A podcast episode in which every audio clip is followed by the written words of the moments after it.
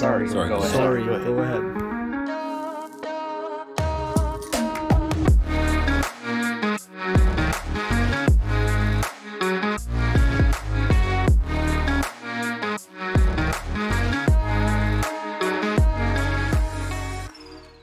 It's gonna be an interesting conversation here, guys. So I think Nathan had a you know very intelligent thought to uh, you know have maybe start off and just have everybody sort of you know giving, I guess uh, you know the initial gut reactions, but also you know what kind of all of this has brought up for them. Yeah, the, re- the the reason I thought that was just um, why not take advantage of the fact that we've got a pretty diverse, diverse racial background amongst the six of us. Obviously, Yeah. everybody's going to have their own view and, and their own take, so it'd be interesting to sort of hear everybody's initial gut reactions to what what's going on before we start, you know, sort of delving into it a bit. Yeah, and I, and I think just on that note, you know, as much as it would be nice to just start firing off in all kinds of different directions, you know, at the same time, it'd be nice to not have this just, you know, sprawl into like one hour long, fuck this person, fuck that person, you know, and just Yeah, have sure. actually a meaningful conversation about this. That's all I'm going to say. I agree. Yeah, hundred percent. Yep. Yep. Keep it positive as much as you can. I didn't say that. Evan. It's not gonna keep- get- it's not gonna get carried away. It's not Well, get carried yeah, away. no, I mean it's sad. It's sad, but you know what I mean. Like, don't. It, it's easy to slide into some negative. Like, yeah, No, I mean it is, but you know, speaking of keeping it positive, you know, maybe maybe maybe you can kick us off there, Abby. No, I don't think we have to keep it positive. I, I think there's definitely. I think there's. It's cathartic. Cathartic to. You gotta. You gotta. We keep it real too, but um, yeah, I, I think I think we really there there needs to be a lot of change, right? And there needs to be change in a good direction. I think it's important to to recognize the bad, recognize what's what that all is about, and how it hasn't changed in the past. But we got we can't lose sight of where we got to be, and that's that's what I meant by it. No, it sucks, man. If what happened this past week and yeah, it, it all just sucks. Yeah, no, I I, I, think uh, you know, like you said, you know, I've listened to a few conversations, I had a few conversations, and I think you know, keeping still, I guess, that positive outlook is important, but at the same time, it's hard. Yeah, You know, for sure. you know? It, it's important, but at the same time, it's, it's it's hard because it's not that oh, this was the first time it ever happened, so oh, Yeah, you know, we, we should speak about it now. It's you know, it's kind of it's it's been the same thing, just replaying over and over in an endless loop, so to speak. You yeah, know? Yeah, my um my, my my first sort of when when I first saw the George Floyd video um, and sort of heard what, what had happened and everything else, I was I was tired, man. I was I was exhausted, um, having to try and again comprehend and and you know as as as as a person of color as as a as a as a as a black guy um comprehending it comes fairly easy, but it's annoying. It's annoying to have to continuously comprehend it Mm. um, because it's hard, man. It's exhausting. I literally, I, I was just, I was genuinely exhausted when I first heard about it, and and everything that's happened since with the with the protests and the riots and everything else um, has uh, anger's anger's definitely there. Um, but more than anything, I'm tired, man. I'm, I'm tired. I, I'm tired. This, I'm tired of it. Yeah. I, I, I think that's I think that's very important. I want, I want to maybe you know have you build on that a little bit more, Nathan. That notion of being tired of this. You know what I mean? Like it's like you you is this thing that you see right, and somehow in your mind you almost have to constantly reassure yourself, explain to yourself that it's this is a thing that happens. You know what I mean? It doesn't seem to be like like nobody else is, has to constantly reassure them at all. You you might get killed being black. You might get like you know, you know what I mean? Like it, it seems like you have to constantly just make yourself aware of this, but also calm yourself and be like, yeah, that, that, that is the reality of what it is, you know, to be black.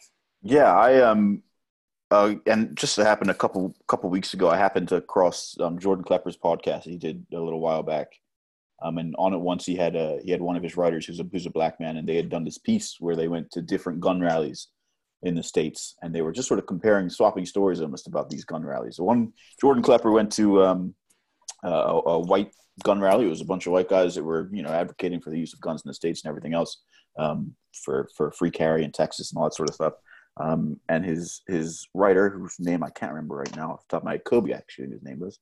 Um, he went to a, a, black guerrilla mainframe was I think their name, um, and they advocate for the use of guns as well. But they're um, primarily black, and they do so in a slightly different way. And they were sort of swapping stories about how that experience was was different and how that uh, and how their reaction amongst the white community and everything else was different, being with two completely different groups that are fighting for essentially the same thing.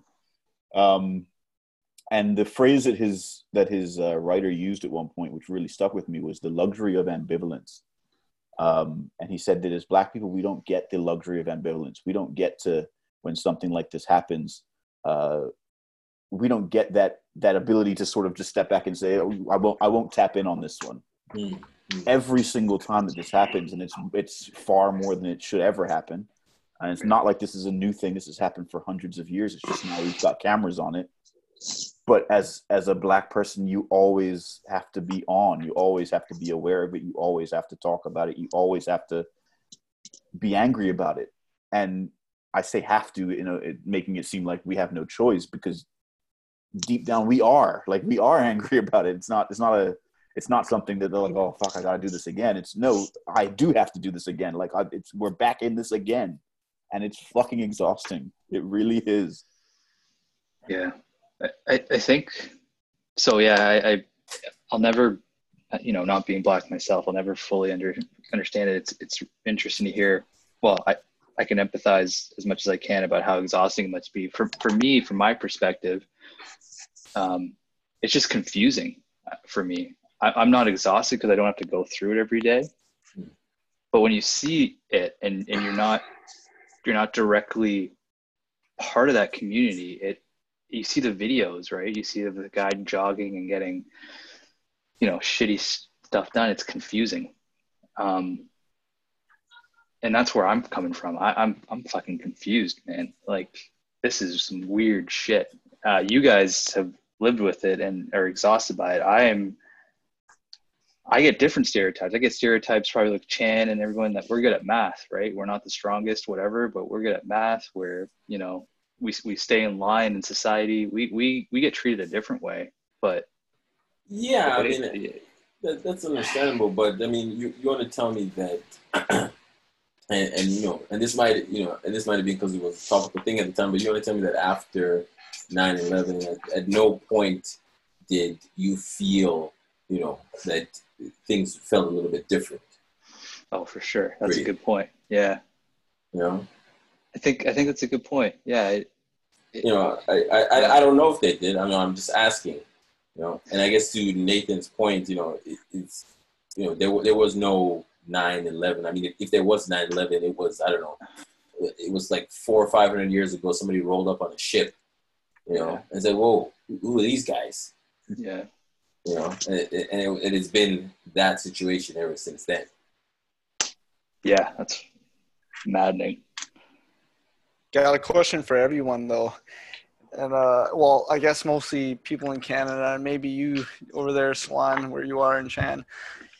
It happened in America to to a black man, right? And you're talking about community, Avi. Mm-hmm. So then, in uh, Vancouver here, there's a uh, kind of like a, I guess, a gathering, you know, little protest on Sunday. And it was really peaceful and it was really nice. And they're, you know, supporting the cause of George Floyd and things like that and racism. So then, mm-hmm. what do you guys think about all the like kind of international community coming together, even though you might not be African American or you might not be American, and then, you know, Canada still supporting it pretty heavy as if it happened yeah. here or something like that? Uh, for me, I I think that I I couldn't tell you of any black person that I know uh, that hasn't had at least, at the very least, one instance where they were terrified of, of cops or or some position of authority that treated them differently than their white counterpart. Um, I'm sure Ola's got a story like that or two. I, I know I do. Oh, Um, so I don't think that while yes, the I mean the problem in in, in the states is so deep rooted that uh, it's it's not really you know in Bermuda we have we have our trust me we have our own racial problems and our own racial history that we have to that we have to come to terms with as well. Um, and it's different from the states, and it's not saying either one's worse or better. It's just different. Um, but I don't. I think that there's a there's a level of solidarity with with with Black Americans because most Black people around the world have dealt with very similar things. Um, so while right now this is an American problem, it's it's really a whole world problem. Um, and that's that's just that's the way I think of the protests going around the around, around around the world. We've had a couple here in Bermuda already. There's another one tomorrow, one on Sunday. Um, so it's it's it's it's a world problem. yeah, no, I agree. Yeah. going on to what uh, Dan said about you know how it's like international, everyone is protesting. One thing that I understand it, but it also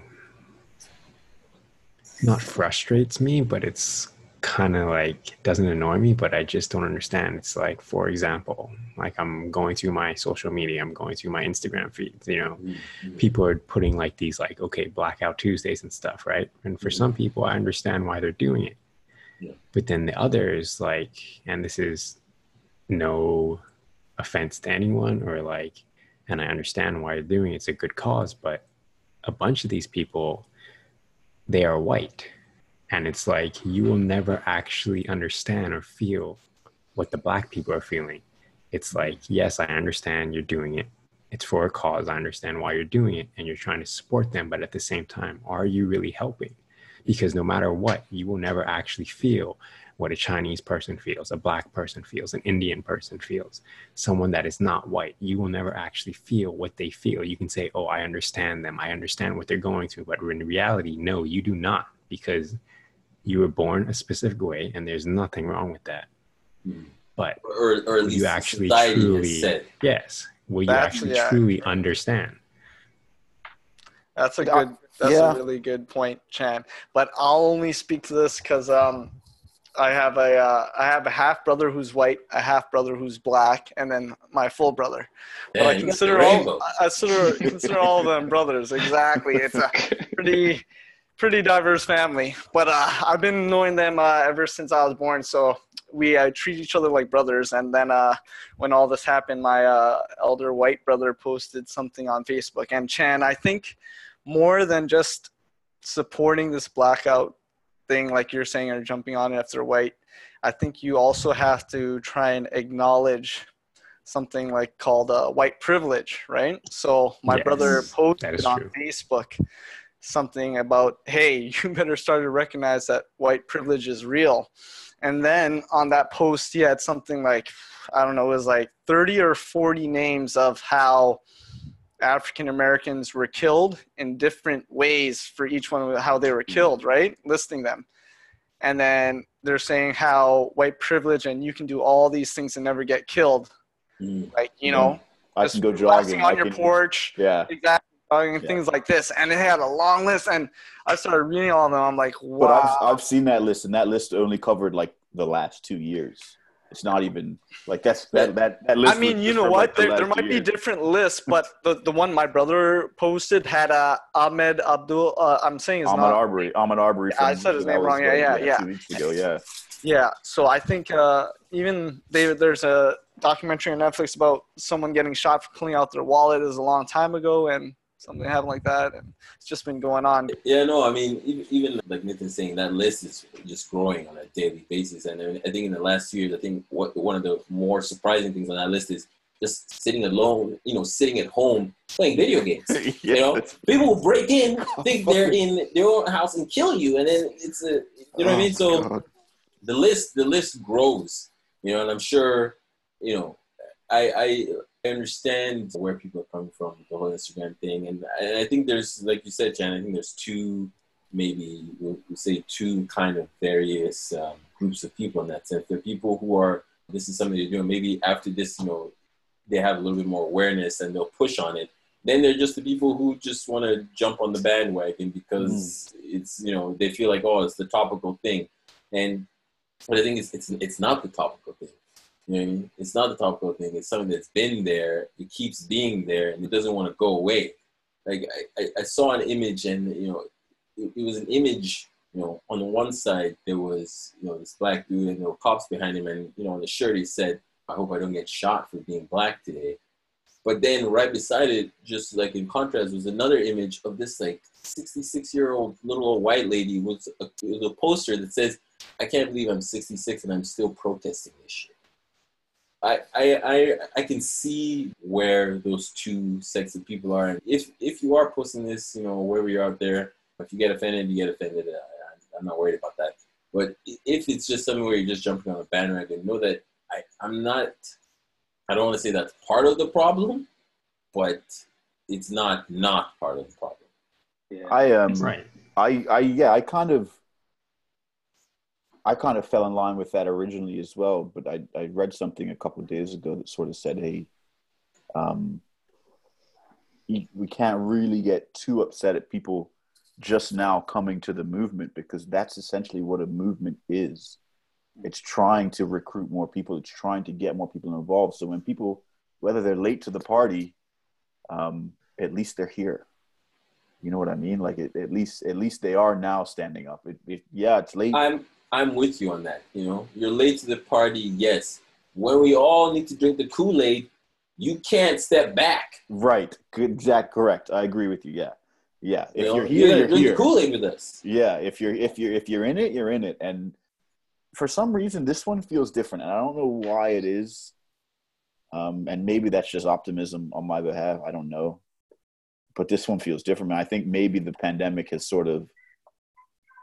I mean, black people have just been backed into a corner for so many years and now they've just been locked up for for two months in their own houses. like, you know what I mean? Like yeah, yeah. this is this is they, they, the the bear's been poked. Like okay, okay. so so to your point, then Nathan, you know, to the point of the notion of this pandemic.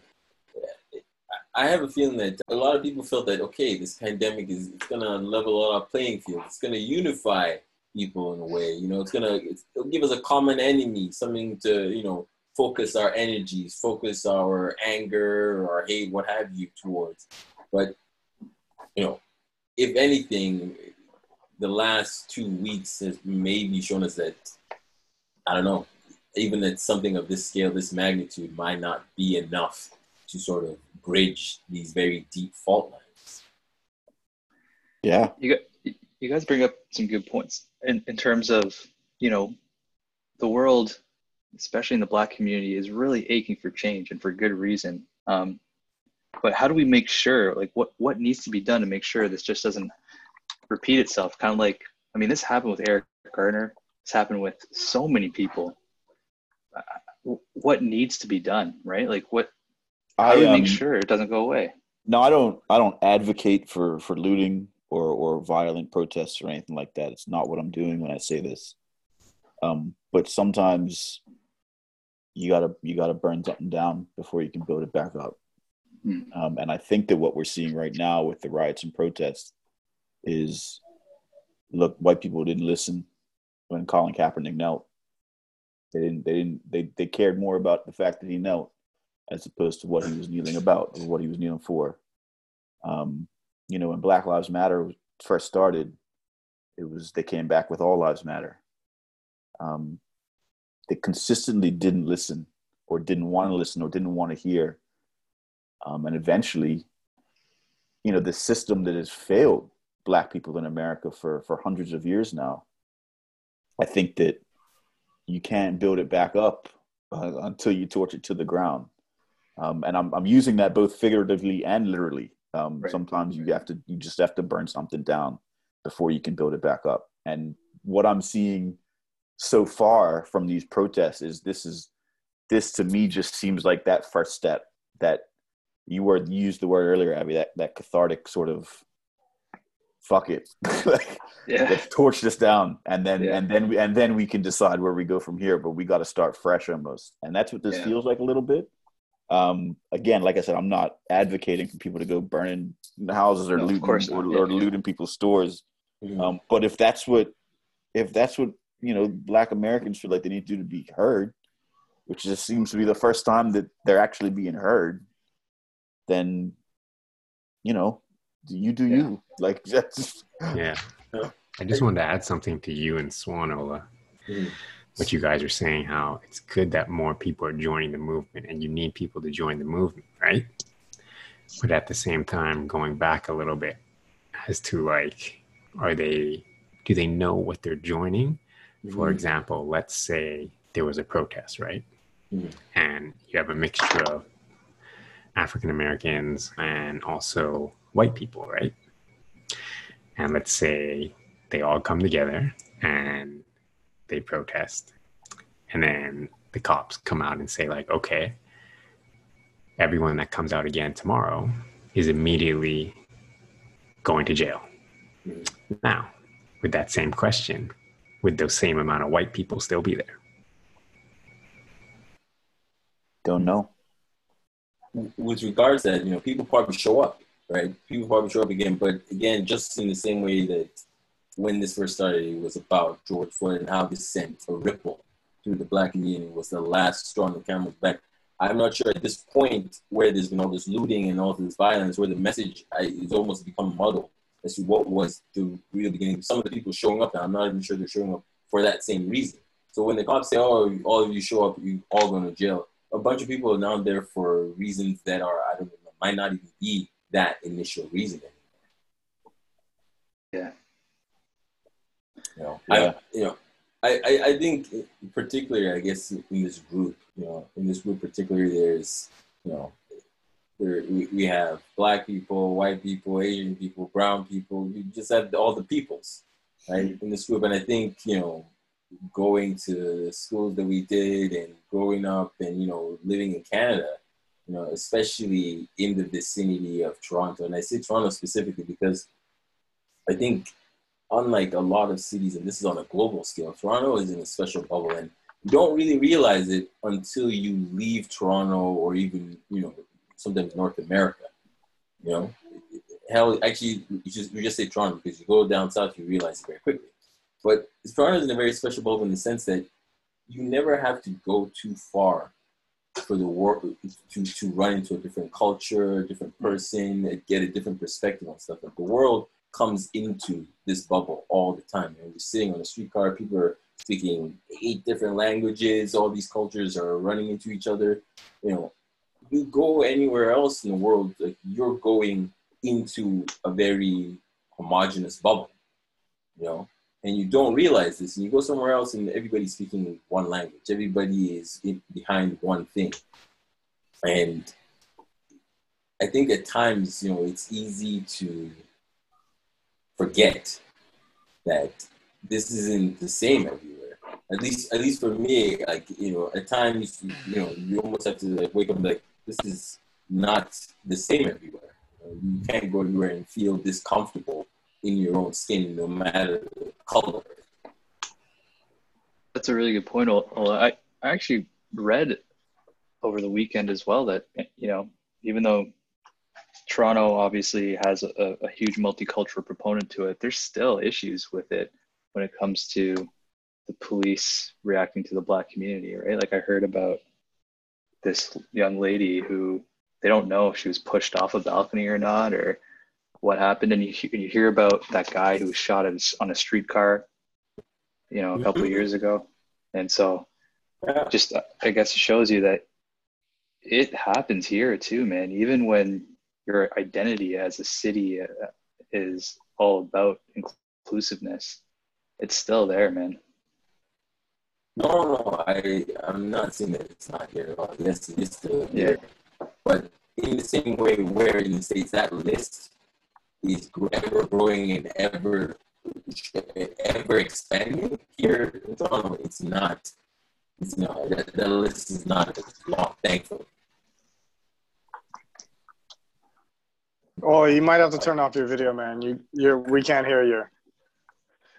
Just turn No. off the video. T-Pain, except on like slow. Oh my god. yeah. T-Pain on some okay, like. how about It's worse. awful. It's I think you make it worse. Yeah. Ah, yeah. There you go. You're getting a little better. I'm gonna leave and come back. No, No, you're Still- not. Just close out and rejoin. It's still worse. No, Oh, you're there good we now. go. you're good. You're back. I had, I had a question I wanted to put to you guys. Um, you know, eh, eh, you know, in, in terms of, and this is a question for you know, every, everybody you know could chime in on this, but you know, what what does it mean to be, I guess, black today? What did it mean 25 years ago? What did it mean 50 years ago? What does it mean in the future? Know, and I'm asking this question because, it, in a way, I, I think in a way the question is almost it's almost self irrelevant in a way. Like having to ask what it means to be black today or what it was 50 years ago or it was 25 years ago or like nobody else needs to ask what it was like. It was just oh what what, it, what was it to be alive? You know what i mean? When you have to preface it and and, and classify it all the way down I, I think that in itself is sort of the issue in this question. But that said i still want to ask it. Um,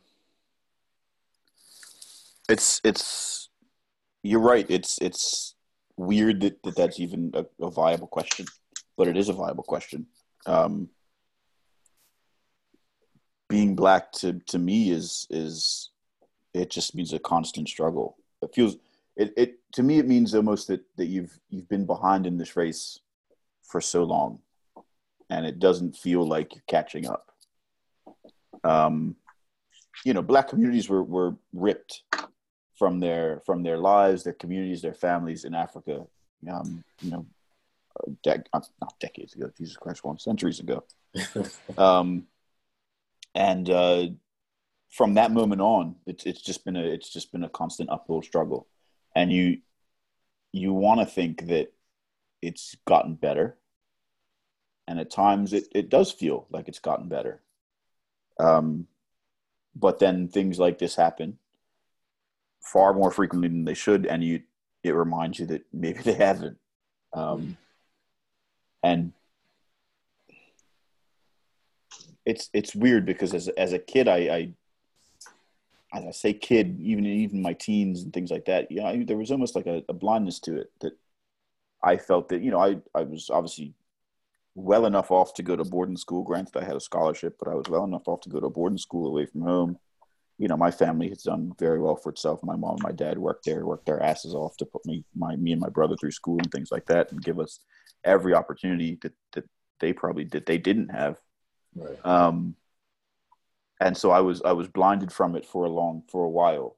Um, and but there was always little instances, right, where you're I was still reminded that yeah, no, I'm I'm a black black male in a in a society that that really doesn't value that as much as as as it should. Um, and little things like I remember going to uh, I went to a um, a summer program in England, and for whatever reason I can't remember, but a couple of us, it was myself and, and a couple other Marines that were in the same summer program in England, and we arrived late. I don't remember why we arrived late, but we were obviously flying from Bermuda, so we must have just flown into England later than the group coming from Canada. Right. And so we had to make our way to the school where it was. And when we arrived, you know, there were three of us. I was I was a lone black person. There were two white guys with me. Um, and as soon as we walked up, they were doing like an orientation thing, and we sort of arrived at the orientation. Um, and the the leader of the program looked directly at me, um, and singled me out and pointed at me and said, "Are you supposed to be here?" And that immediately what? like I know, right? Like that, but that immediately reminds you that oh yeah, I'm the black guy here.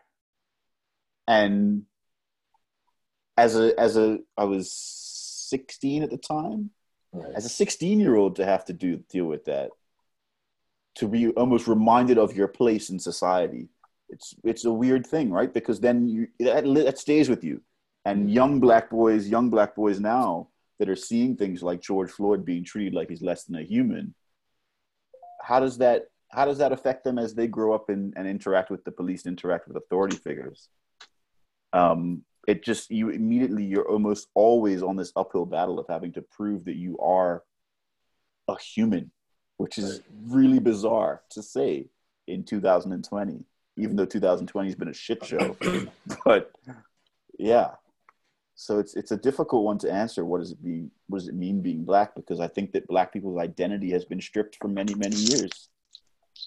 Well, I guess then uh, you know maybe you look at the people doing the stripping. You know what, what you know on the opposite side of that. What uh, what is white supremacy?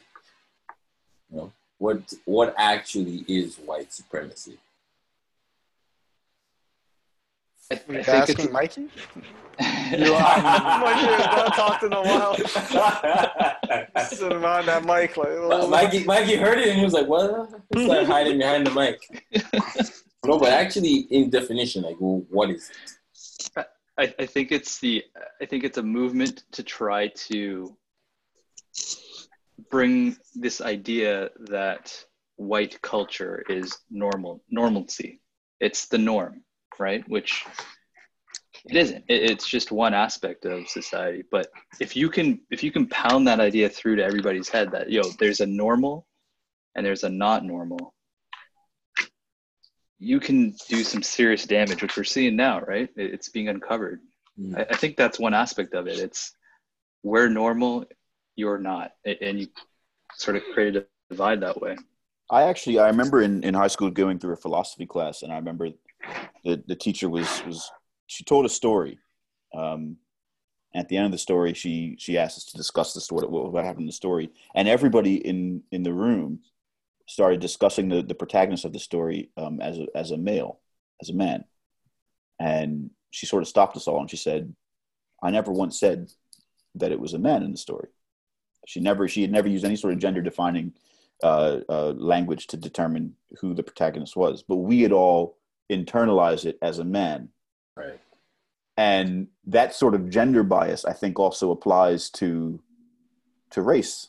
I think that you're right, Abby. I think that white people white supremacists um, believe that white is the norm, that that is what the baseline is, and everything else just falls beneath that. And the white is sort of this is what it is, and everything else isn't it. Um, and I, I mean, I've tried over the last couple years. I remember that exercise in philosophy class really well, and I've tried very hard over the last couple years to try and correct any gender biases that I do have at times. That, that I, you know, if somebody tells me about somebody and I say, "Oh, well, what did he say?" and I, then I realize, well, they never actually said it was a he. So I always, I do my best to go back and actually correct myself and say, "Sorry, what did right. he or she say?" Um, because he never actually told me. Um, but I think we need to do that with race as well. I think we need to. It helps to to i mean you look at entertainment industry and movies and things like that every time you see a, a black person in a position of authority that helps every time you see a movie that a that a black that there's a black protagonist that helps because it gives young black people especially it gives them the ability to see that that that black people can be in power too right um it gives them other visions outside of say exactly. you know being pigeonholed right yeah exactly yeah. If you if you only ever see yourself as a as less than human, then that's that's all you're ever going to dream of. You're never going to envision that there's a possibility otherwise. Yeah, and it's important to question it. It's important to question. All right, you're saying this is normal. Is it normal? Right.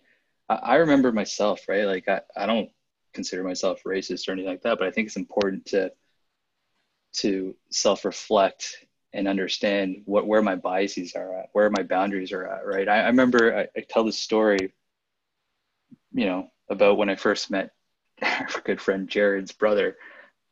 this tall black guy, looking, dark. I was in boarding school and I see him walking down the hall.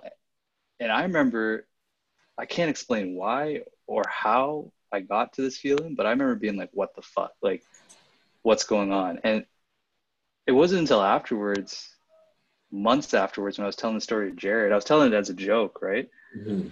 But I felt ashamed, man. I was like, well, he's the nicest guy in the world, man. The guy's mm-hmm. a doctor. The guy's so accomplished. I mean, but that didn't matter in that moment. And I, in that moment when I realized that I was doing that, it just it killed me. But it it made it just more real, right? Like Right.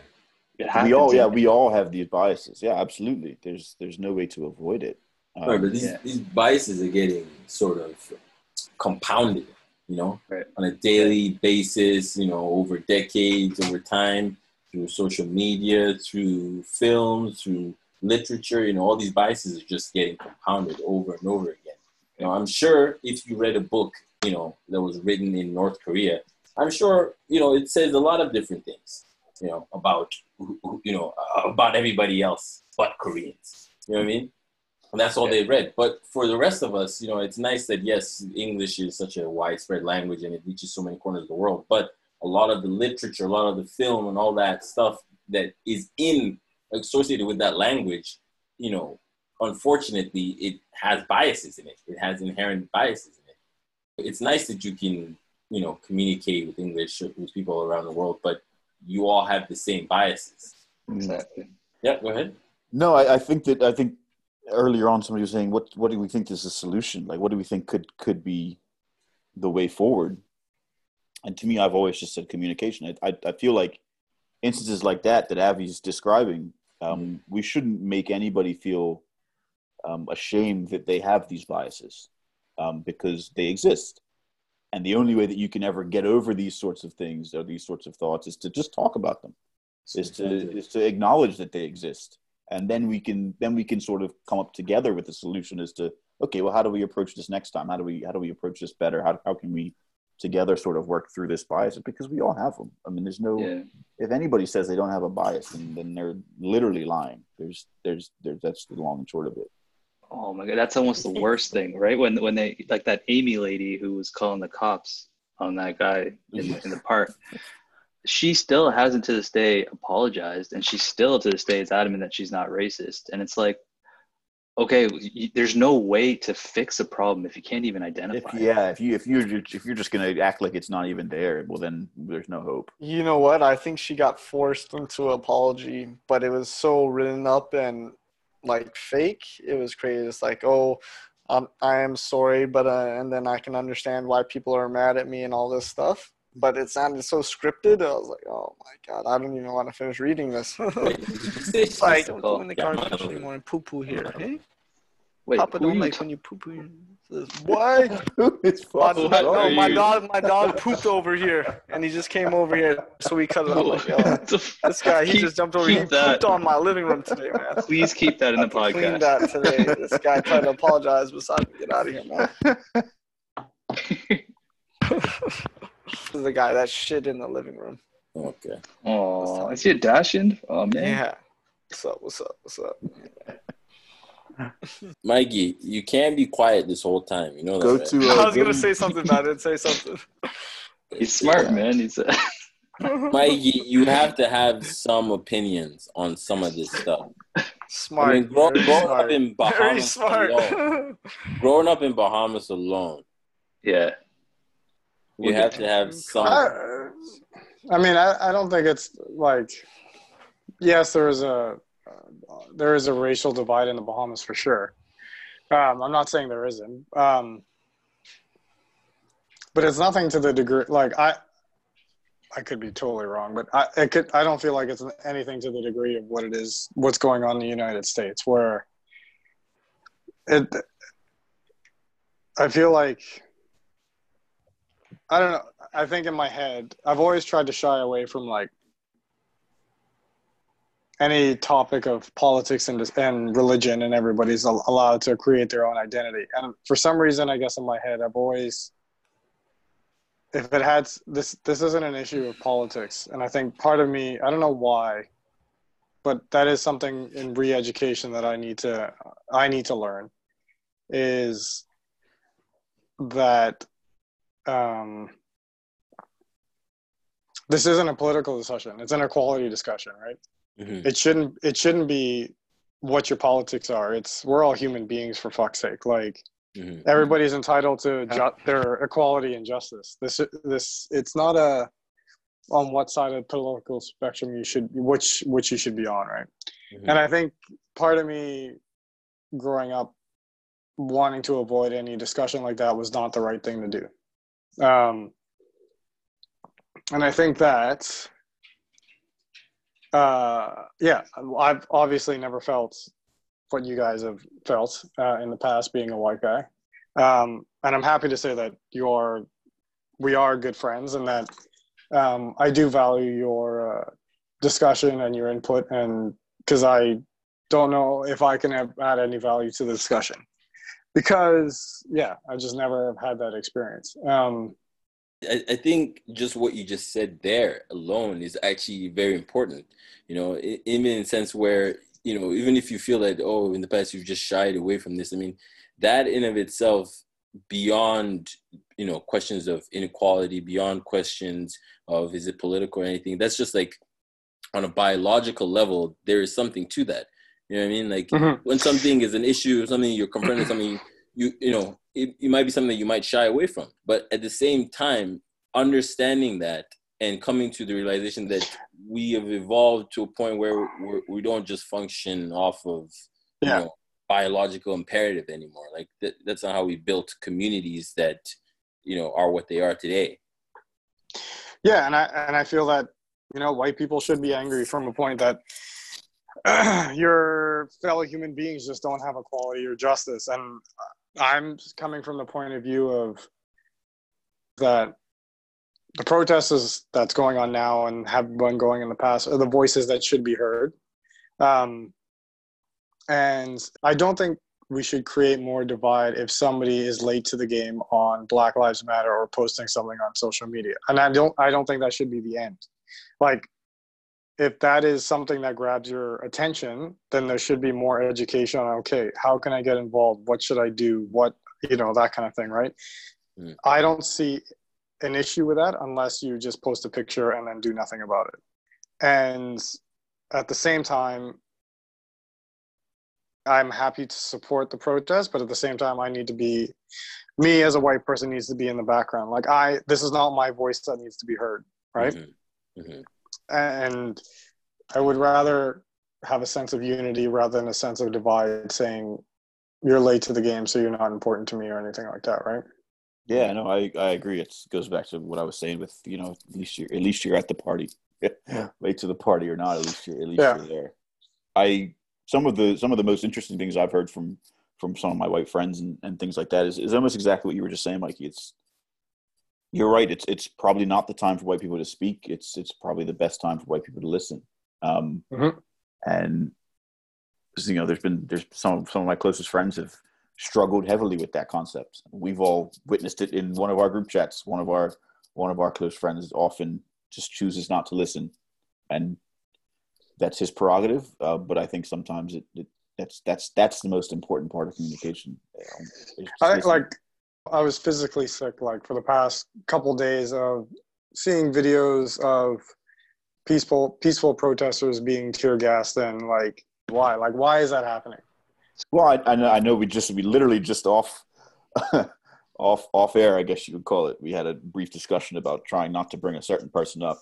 Yeah, I'm um, trying to avoid think, that too. But I think that when your leader almost incites it, and the rhetoric that your leader uses basically plays right back into what I was talking about about how black people for hundreds of years have, have been lesser lesser of humans than than other races, uh, especially in, in the United States of America. I think that when your leader plays into that with the rhetoric and the things that he says, it's it's inevitable that yeah, you're gonna your your positions of authority, your police, your your politicians are gonna treat black people as though they're less than humans because your leader's been talking about them as though less mm-hmm. than humans. When he yeah. when he uses the word thugs to describe the rioters and, and the and the and the protesters, you're immediately lessening who they are as people by just immediately just by calling them thugs, which has a very racial connotation to it. Historically, maybe not, but in, in, in recent, you know, the last 50 or 50 or 60 years, it has a racial connotation to it. As soon as you use that word, we know as if you're a white person using that word, we know what you're talking about. Well, even the Cleveland Cavaliers coach used that word towards the Cavs team who was sucking ass at the time. This this season before he got canceled, right? And he said, You guys are playing like a bunch of thugs, but he, he meant to say something else. He clarified it after, but he got fired for saying that. Yeah, I, I, actually read an article on that today right? because I, I, saw somebody on my Facebook post about how is using the word thug a racist thing. Like, why why are we getting upset about that? And I actually I, I went back today and I said, let me find out the, the history of this word and why it does have this racial connotation. And really, it's it's it came down to I, I read an article from a linguistics professor who, who sort of studies the evolution of words and everything, and he said we have this thinking that that words are they are what they are, that they mean one thing, but that's not the case. Um, the same way how the N word transitioned from being a, derogatory term used by white people to black people using it as a term of endearment, the word thug has also made that transition where when a white person uses it, it means something different than when a black person uses it. Black people can use this in terms of endearment. It can mean a person who's who's powerful, who's who's a, a movement leader. Who you know we refer to Tupac as a, as a thug. Tupac had thug life tattooed across his chest, but we don't. We use that differently. He used that differently. He referred to him as a thug in a different sense of the word as Donald Trump saying these thugs. Mm. If you get what I'm saying, the connotation is different depending on who it comes from. And linguist, linguistics professor was basically just saying we need to realize that words have different meaning depending on who says them. Yeah. Um, and so, yeah, that word thug, it, if you use that to describe people as a white person, you are immediately lessening them. That's why this tear gas gets used. That's why there's during the protest, there's you see the CNN reporter getting arrested while the white reporter nothing happens to him. Um, right. It's it's because you immediately lessen the person of color who's in that riot because you you've labeled them as something something else, as opposed to just a person who's concerned, which in my opinion is probably the most American thing that there is. Someone someone fighting someone fighting to try and make something better. That isn't isn't that what we were taught was the American ideals? Like isn't that what America was supposed to? That's what the American dream is that we were told, right? You know, yeah. people people with nothing being able to fight and achieve something. Isn't that what the American dream is? American man, they seriously just lost their way. It's, it's, yeah, but I, I, think I think at the time when that American dream was being formed, the definition of people was yes. very specific. Correct. Yeah. So, very true. You know, so, so, again, like you said, you know, these words, you know, they evolve. Yeah, they mean different things. Yeah, yeah, absolutely. You know, they, they, definitely mean different things. Yeah, everybody's equal, uh, but some more than others. I, mean, I remember doing some history on like Bahamian Bahamian history of like um, family heritages and stuff like that, and it clearly defined like what was a Negro, what was a mulatto, what was a like, and that was like uh, that never having to. I mean, just growing up with a huge myriad of friends of all different color, I was just I was like, holy shit! Like there was an actual like definition of who could vote and who couldn't vote depending on like their, their level of of mix. yeah yeah, wow. yeah. We have to, and I mean, and and property ownership. The, wow. the states has to come to the realization, and, and, and white people, white Americans especially, and I'm not, I'm using that term generally. It's not all white Americans, obviously. That you know, the, this Constitution that you, that this that the, the states holds up so so as, as this pillar of, of democracy and this pillar of equality and everything else, it was signed by people who had slaves. This mm-hmm. this this mm-hmm. Constitution that was written, but when they say all men are created equal and all men have this this right to to freedom and everything else, these men had slaves, the men that wrote this document. So there's through America's history, there's always been this this this double this this double meaning between things, right? Like Standard, all men are creating equal, but I'm going to keep slaves and not pay them for the work that they do. So at some point, you have to come to the realization that you know it's not it's never been good for everybody in the states. Never. There's never been a moment in the U.S. history where everybody was on the same page. It's a really good point, and that's. I, I remember back in 2008. I, I don't know. I think I was just really naive and young. I just, but I remember just being like when Obama got elected, and we were talking about leaders, just being like, "All right, we, we made it," you know, like it's been done, and and then seeing it in the media and stuff. I look back on on who I was and what I was thinking at that time, and I look at where we are now, and I, I find myself thinking, man, like will we ever have another black or will the states ever have another black president? Is it possible? Like, I think how, so. So yeah. see, that's I, a good question. Yeah, I, I, had a different feeling when all that was happening. You see, growing up in, in, Nigeria, the notion of oh, there's a black leader, it wasn't even a thing for me. It's like oh, the, sure, the leader's a person, you know. But I've always seen black leaders. So when it's like oh, there's a black leader for the first time, I'm just like, Well, I mean, these other countries have it. yeah. Yeah. Um, why is this? Why is this so a The different same thing? way how the happening states here? are still up. The same way how the states still gets up in arms about having a, a woman president. It's like yeah, you know, like not- oh, you guys these want to be countries- trailblazers. You're not trailblazers if you do this. Like this is- Exactly. this It's has like- been happening everywhere for a long time. you know. So I, I had a different reaction. So I was just kind of like, why? Why is there so much fuss about this in a way? You know? I, I remember listening. I'm a big fan of Malcolm Gladwell and his books and his writings, and I remember him talking in an interview after Donald Trump uh, had sort of made his rise in the in the in the polls and, and it was soon to be elected, and he brought up a concept called moral licensing. Um, and he said that see he subscribes to this theory of moral licensing, where because we do one thing good, it allows us to do one thing bad.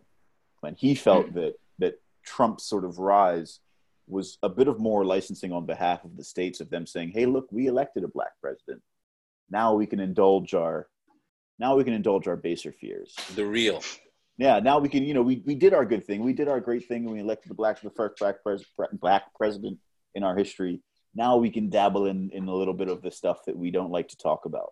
And I thought that was a really interesting concept because it stands to reason if you believe in moral licensing that you're going to consistently have this it's almost like a christmas tree effect right where it starts out with two opposites and eventually you're just going to work your way to somewhere in the middle at the top right Right. so if, if obama was your far left and trump was then the next far right then maybe we're going to get to somewhere a little further right of obama and then so on and so forth and then not talking about policies because obama's policies tended to be quite centrist but in terms of the cultural impact i should say Right. is more yeah So Um, with that in mind, and hoping maybe that's just like a little shred of hope.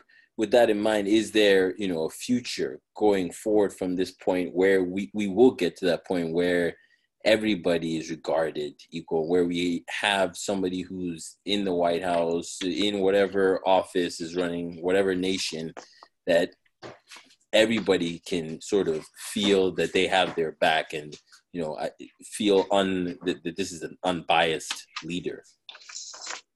Is that possible? I think that as as humans, we have to believe that it is, Hmm. um, because if not, then why go out there and protest? We have to believe that there is something that we're working towards. It's not going to happen in our lifetimes. I'm going to tell you guys that now. We're going to be dead. We're going to be dead long before we get to that point. But we have to believe that there is. I mean, when when women first, you know, when the suffragettes first started started their movement, they they probably wouldn't have believed that they'd that they'd see where women are today. I'm sure even you know Martin Luther King probably wouldn't dream that black people are where we are now. It's, and again, still have a very long way to go as as we've been discussing. right. But you know, there, you have to see the light at the end of the tunnel. Otherwise, what's the point? You have to dream there's something better. That's I think that's human nature. We have to. Otherwise, we're we're doomed. Yeah, it's going to be a tough, tough hill to climb for sure. But I agree with Swan. It's worth worth fighting for.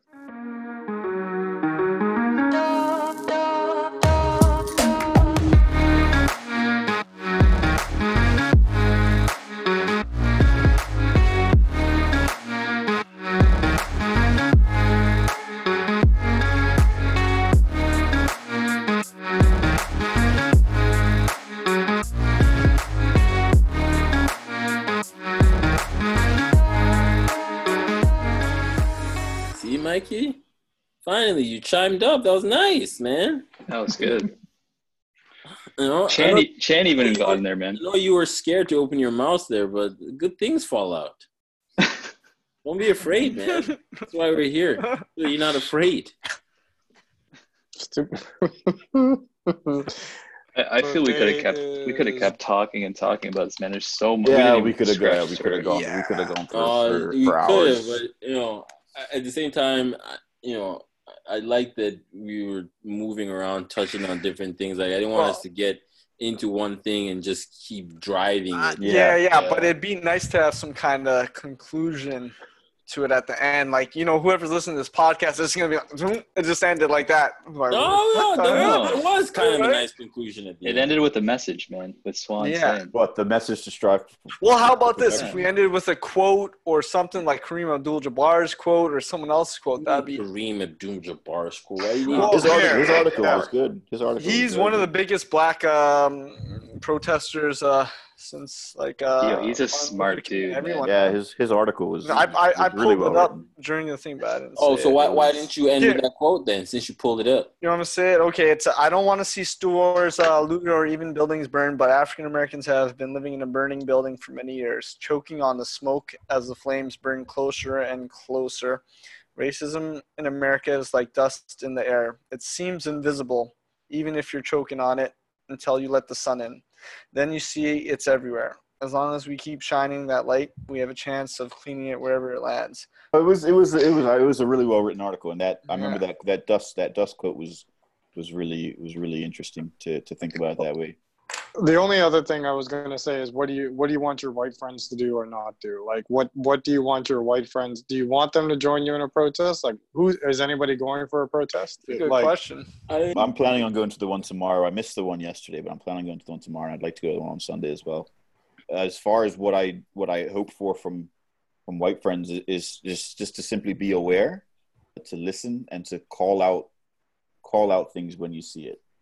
When when somebody says if somebody says all lives matter on a post, call them out on it, and say no, that's not what we're talking about. Nobody's saying that all lives don't matter. That's not what we're saying. All right, so if you saw a white guy rip a BLM LM poster off like a wall or something, would you do anything or would you say anything to him? What I Because like, that happened I in confront- Toronto.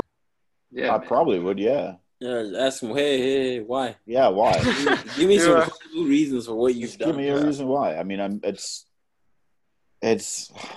Yeah. Yeah. No, I, no, I try and call it out on Facebook as much as I as much as I can, but like I said, sometimes I'm just tired, man. No, yeah. No. Sometimes it's, it's just it's.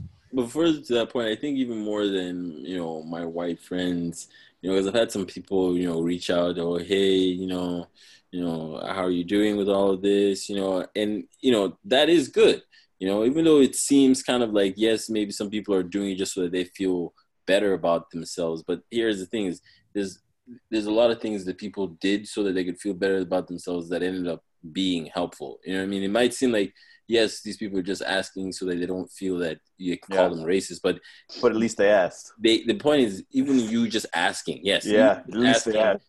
Even if you're not maybe you maybe somebody says something you don't even listen but the fact that you gave them that opportunity to actually open their mouth maybe the next person will listen maybe the Yeah. person after them will listen and they'll spread that but even that helps but further to that i think even for like employers you know being aware of this stuff like it, we mentioned earlier that yes you know there there are these sort of negative aspects that have to do with authority figures but then there's just all the other like you know just like in that quote by Kareem Abdul-Jabbar just the other stuff that's just like there constantly in society that nobody really picks up on like i don't know if you guys know this but i had to change my name to get a job you know Yeah, I.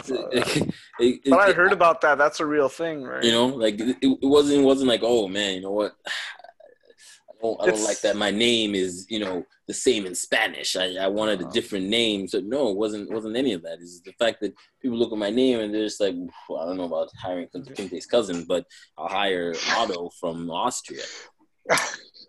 like that McDonald's movie, right? It was like they just love the name McDonald's. So true. I get it when people walk into the escape room and they they're surprised that I'm the owner of the business. Uh, it's, you get it. I mean, it's it's it's literally every day, man. It's it's not it's this and like Ola said, it's it's it's little stuff. It's it's it's the it's the leader. It's the it's the headmaster of the summer school looking at me and saying, "Are you supposed to be here?" Mm-hmm. Like it's it's so it's so such small little things that you're just just constantly remind you that oh yeah you know it's different. This is it's not the same for me as it is for for a white dude with the with the same essential qualifications or the same background. It's not the same. You know, it's funny. It's a weird question sometimes. Like, I don't know if if someone makes a mistake or if it's actually with a racist undertone. It's like if you work at a store, if they ask you if you work at a store, something else along those lines. In similar situations, like, is he actually racist or is it is it a normal? But, but Mistake. that's exactly it, though. Like it's it's permeated so deep that it's not even that there's one mistake. It's just people aren't uh, people aren't even aware of it anymore. You know, like you know, there was a Some time where are. you know we showed up. There was a summer camp, and Abby remembers this. But I was the first person to show up to the summer camp, and I don't know if the person didn't read the name, but they saw Ola, and they just in their mind already they just thought it was Olaf. and they were expecting the Swedish tall blonde hair blue eyed. then I showed up and they were You just must have been Uh, shocked. You must have been what, very shocked. what is happening? You know.